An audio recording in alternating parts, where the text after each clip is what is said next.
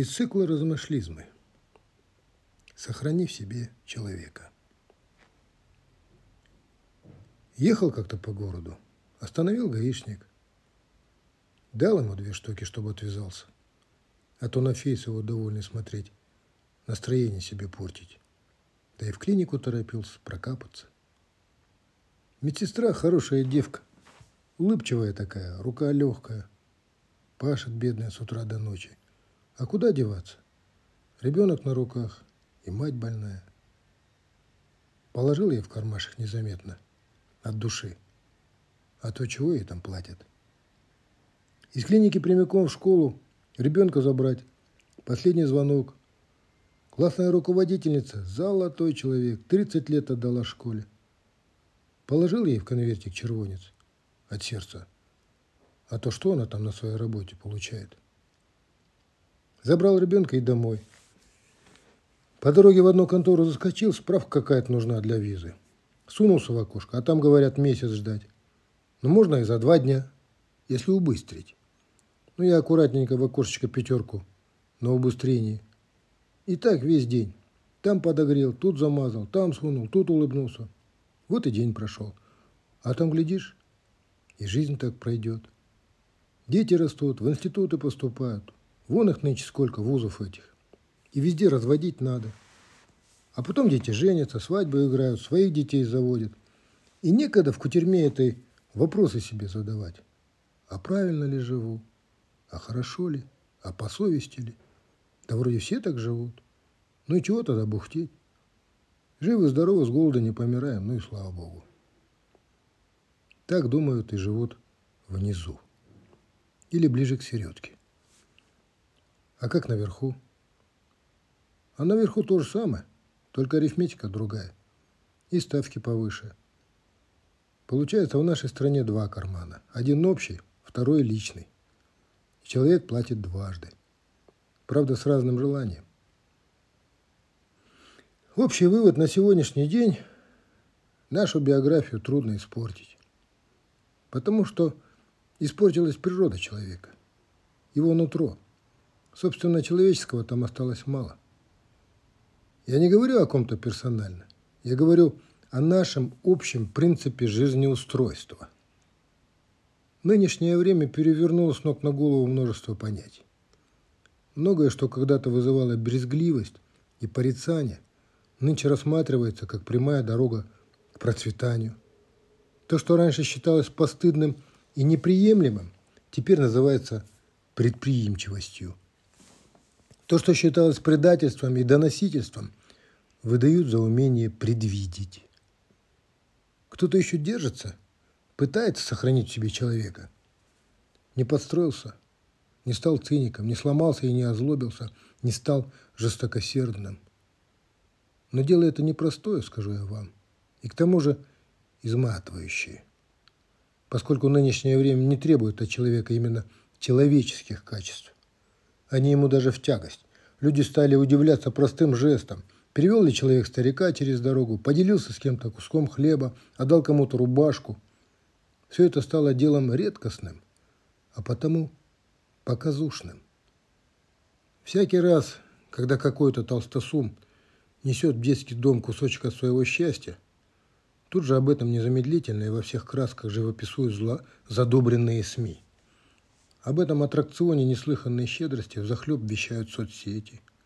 А в чем, собственное дело? Человек решил снова почувствовать себя человеком, то есть разбудить в себе то, что на какое-то время заснуло и теперь просится наружу. Вот и снимают на телефоны. Ну и пусть думаешь. От этого же добро не перестает быть добром. Хотя можно ли считать добром то добро, что сделано преднамеренно? Когда поступок из расчета – когда шаг доброй воли спланирован и в итоге нацелен на дивиденды. Вопросы возникают. Задумываешься. Странно все это. Криво как-то, не по-людски. Вот жил у нас в поселке Скотник, Камбар, пас баранов. Гнал их в холмы за поселок, там, где травы побогаче. Тропа в одном месте после дождей рассузилась и обнажила камень, большой такой. Он выпирал из земли и мешал всем – Люди обходили, корячились. овцы старались перепрыгнуть, падали, ноги себе ломали. И тогда Камбар взял лопату, кирку и пошел к этому камню. Провозился там весь день, вырыл яму и столкнул туда этот злосчастный камень. А как бы то же самое происходило в наше время? Ну, во-первых, создали бы штаб. Или обратились в пиар-агентство. Там расписали бы пресс-релизы, где в подробностях перечислили бы все заслуги Камбарага. Потом разослали бы всем СМИ. Заполонили бы спешно смонтированными роликами интернет. Камбарага в кругу семьи, Камбарага на работе, Камбарага на отдыхе, Камбарага в окружении знаковых товарищей. Подогнали бы под это дело знаковых товарищей, приплатили бы им за фотосессию. В день, когда Хамбарага отправился бы бороться с камнем, там его ждали бы журналисты и репортеры, плюс толпа ряженых. Зачитались бы речи о важности такого акта, как сталкивание камня в яму. Селфи с Хамбарага через минуту заполонили бы Facebook, Инсту, ТикТок, Твиттер. Что там еще есть? С точки зрения сегодняшнего дня, тот прежний Хамбарага неадекват. Лох, одним словом. Он ведь не думал ни о каких прибылях. Ему даже в голову такое не могло прийти. Ход его мысли был прост, как солдатская каша. Торчит камень, мешает. Надо убрать. Понимаете, в чем тут дело? Доброта не кричит. Она не выставляет себя на показ. Ей не нужны оценки. Она или есть, или ее нет. Или это что-то другое. Доброта и щедрость душевная жила в генах моего народа. На ней воспитались, выросли и выжили целые поколения. Она выражалась в традициях взаимопомощи, взаимовыручки, соучастия и сострадания. Доброта на генном уровне. Дошел путник в дом, прими, накорми, дай отдохнуть, вопросов не задавай. Если захочет, сам расскажет. Исчез этот ген – пропал куда-то. Теперь в нас живут другие гены. На одни и те же вещи мы стали смотреть другими глазами. Теперь не грех побить старика и отобрать у него последнее. Не грех обмануть и обокрасть весь народ, погрузив его во мрак невежества и безысходности. А тебе за это памятники по всей стране. А почему так произошло? Главный капитал любого общества – это человек, его качество – и качества. Главным духовным ядром общества, его мозгом и управляющей силой всегда была элита, аристократия, интеллектуальная, военная, политическая, культурная, коммерческая. Колонизаторы это хорошо понимали, а потому и вырезали первым делом лидеров, вождей, чтобы обескровить толпу, оставить их без сердца, мозга и совести. Большевики тоже понимали. Ленин, Сталин, Голощекин. Полагаю, нынешние тоже все это прекрасно понимают. Правда, все прежние методы, к счастью, неприменимы. В открытую стрелять и вешать нельзя. А как тогда быть? А очень просто. Существует принцип английского газона. Его периодически стригут. Очень ровно. Стоит появиться харизматику с лидерскими качествами, стоит ему начать фонтанировать идеями о преобразованиях, возмущаться и бузить. Отдается приказ, и человека подстригают. Поэтому нет сейчас ярких имен, нет крупных личностей. Всех выстригли или подкупили, замазали, и теперь держат за бубенцы. Попробуй вякни, и вся мощь системы обрушит на тебя огонь из всех своих говнометов и потопит в нечистотах. Поэтому серость кругом, плесень. Что нынче представляет из себя – оппозиция. Фактически ее нет. Она обескровлена. Разогнали, пересажали, переманили, подкупили. А те, что остались, электорального веса не имеют. Что нынче себя представляет интеллигенция? Я имею в виду деятели культуры и искусств. Те, что на виду, едят с руки и отрабатывают заказ. Те, кто сохранил достоинство – не в чести, их не видно. На сцене Затбеки и Хайрат Нуртасы, с ними весело и легко, они не грузят, И думать с ними не надо. Подпевай и танцуй. Кино – отработка темы «Наше великое прошлое» на пару с бешарашками. Театр – один из самых креативных из них – артишок. Живет где-то в подвале. Остальные там одят, чтобы хватало на сносную жизнь или снимаются в говенных сериалах. Литература – Кого из нынешних вы знаете? Кого читаете? О чем они пишут? Наука? Кто-то, помнит, и изобрел нанокамень. Других открытий и серьезных достижений я не слышал. Образование. Такого количества университетов, всевозможных академий и элитных школ не было у нас никогда. Но я недавно видел собственными глазами, как один молодой человек, устраиваясь на работу – переписывал свое имя с удостоверения, потому что не доверяет своему правописанию. Между тем, каждый год всех этих деятелей из кустов, лидеров науки и просвещения награждают государственными наградами высшие пробы. Бесспорно, среди них есть достойные, но таких единицы. Все остальные по разнарядке. Странная в итоге получается картина. Вроде бы все есть, и в то же время нет ничего. Вернее, никого. Отрицательная селекция дала свои плоды.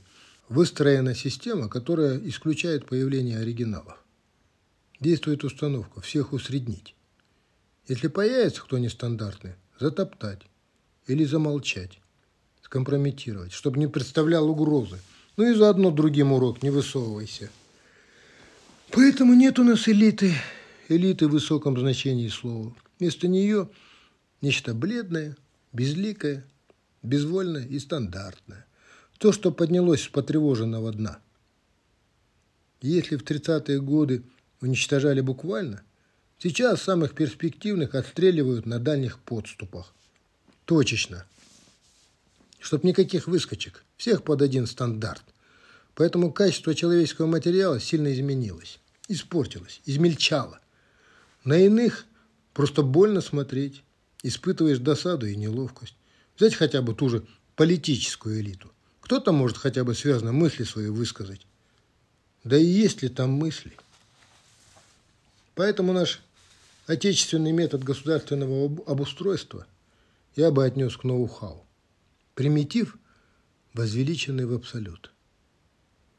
Так в средние века при европейских дворах держали черных прислужниц как правило, рядом с королевскими особами. Они ничего не делали, они просто стояли рядом и оттеняли влиятельных особ, поэтому на их фоне любое уродство смотрелось в весьма выгодном свете. Да, массовых казней нынче нет, но институт устрашения и подавления работает исправно. Нынешняя элита в качественном смысле значительно уступает той, что была лет 30 назад. Я уж не говорю про элиту 20-30-х годов. С ними вообще нельзя сравнивать. Там присутствовала жертвенность, способность на поступок. В них еще жил тот ген, который отвечал за совесть, благородство и честь.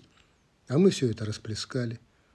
Удивительно, как можно было за столь короткий срок потерять генетическую память. Все эти годы люди из власти занимались одним – борьбой за сохранение власти. Проблемы государства – людей, которые живут в этом государстве, решались во вторую очередь, а чаще не решались вовсе. Заодно занимались набиванием карманов. Вот и все, собственно. А как воспитывали нас? Важно было получить хорошее образование, настоящее. Однако вначале нужно было научиться быть человеком. Поэтому семья – это первый университет.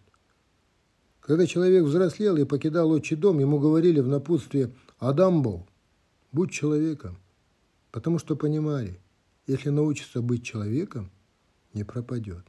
Но вот в чем загвоздка. Сегодня все эти дедовские правила не работают. Подлости и злобы в жизни нашей уже столько, что не знаешь, что говорить детям, чему их учить. Их воспитывают айфоны. А раньше были ажишки и аташки. Родители были, воспитанные на правильных вещах. Чуковский был, Музафар Алимбаев, Агния Барто, а сейчас? То и бизнес на пару с Казправдой и Хабаром. Первый канал с интернетом, который больше напоминает всемирный мусоропровод. Нас учили. Нельзя говорить неправду. Так нынче правду мало кто говорит. Правда непопулярна и плохо продается. Значит, надо жить кривдой. Или как минимум молчать, чтобы не множить ложь. Нас учили. Нельзя ругаться матом. Так по-другому уже и не разговаривают. Со сцены с экранов ушла стыдливость. Что еще нам говорили наши наивные родители? Будь скромным. А как тогда расти? Локотки-то у всех расставлены у кормушек. Не подпустят. А будешь скромным, останешься голодным. Уступай. Дорогу говорили. А как тогда двигаться? Все прут на пролом.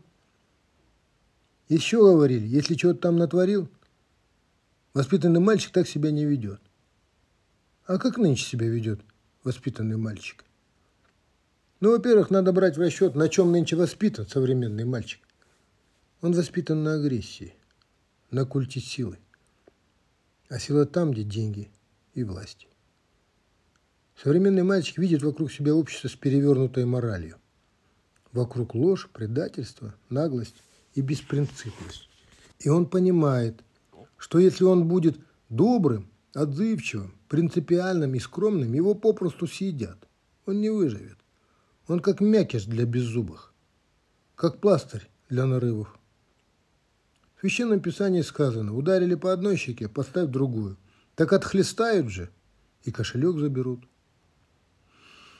Ну и как воспитывать, что говорить, что ставить примеры, если жизнь кругом учит совершенно другому? Будь хамом, дави всех, круши эти стены. Любыми путями добивайся своего, совесть удел неудачников. Сегодня порядочным считается тот, кто делает гадости без удовольствия. Его извинительная риторика, на каком бы он месте ни сидел, привычна. Вы же понимаете, вы же видите, не я такой, а жизнь такая, а у меня семья, и образование тут ни при чем. Пусть хоть Оксфорд с Кембриджем вместе взятые. Кругом полно образованных негодяев.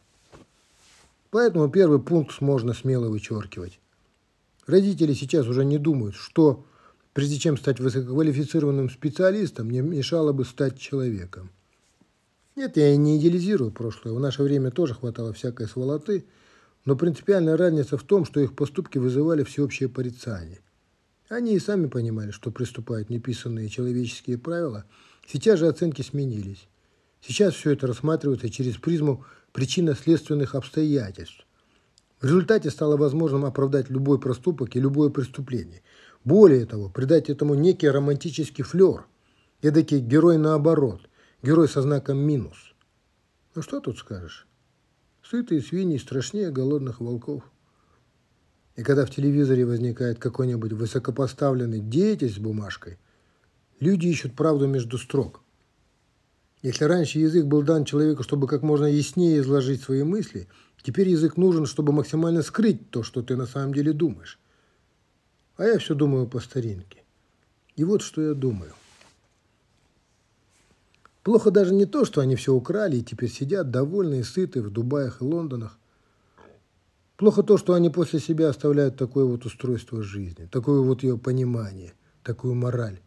Она же как инфекция. Легко прилипает и тяжело потом лечится. И не факт, что лечится вообще, но... Ну, никуда не денешься, надо жить дальше. А значит, надо выздоравливать. Надо очищаться от этой скверны, от этой интоксикации. Нужны антидоты. Нужны другие примеры, то есть правильные люди – они как таблетки от скудоумия, от алчности, от слабодушия, беспричинного хвастовства и прочей липкой мерзости. Они, эти люди, помогают оставаться человеком. Пусть их мало, но они есть, везде. Светлячки. Надо к ним поближе. Они помогают жить, а не выживать. Они мотивируют. Они порой единственная причина продолжать бороться за человеческое в людях. Иначе оскотинимся окончательно, и тогда точно каюк. Надо перетерпеть. Понос не может длиться вечно. Надо постараться сохранить в себе человека. На сегодня это почти подвиг.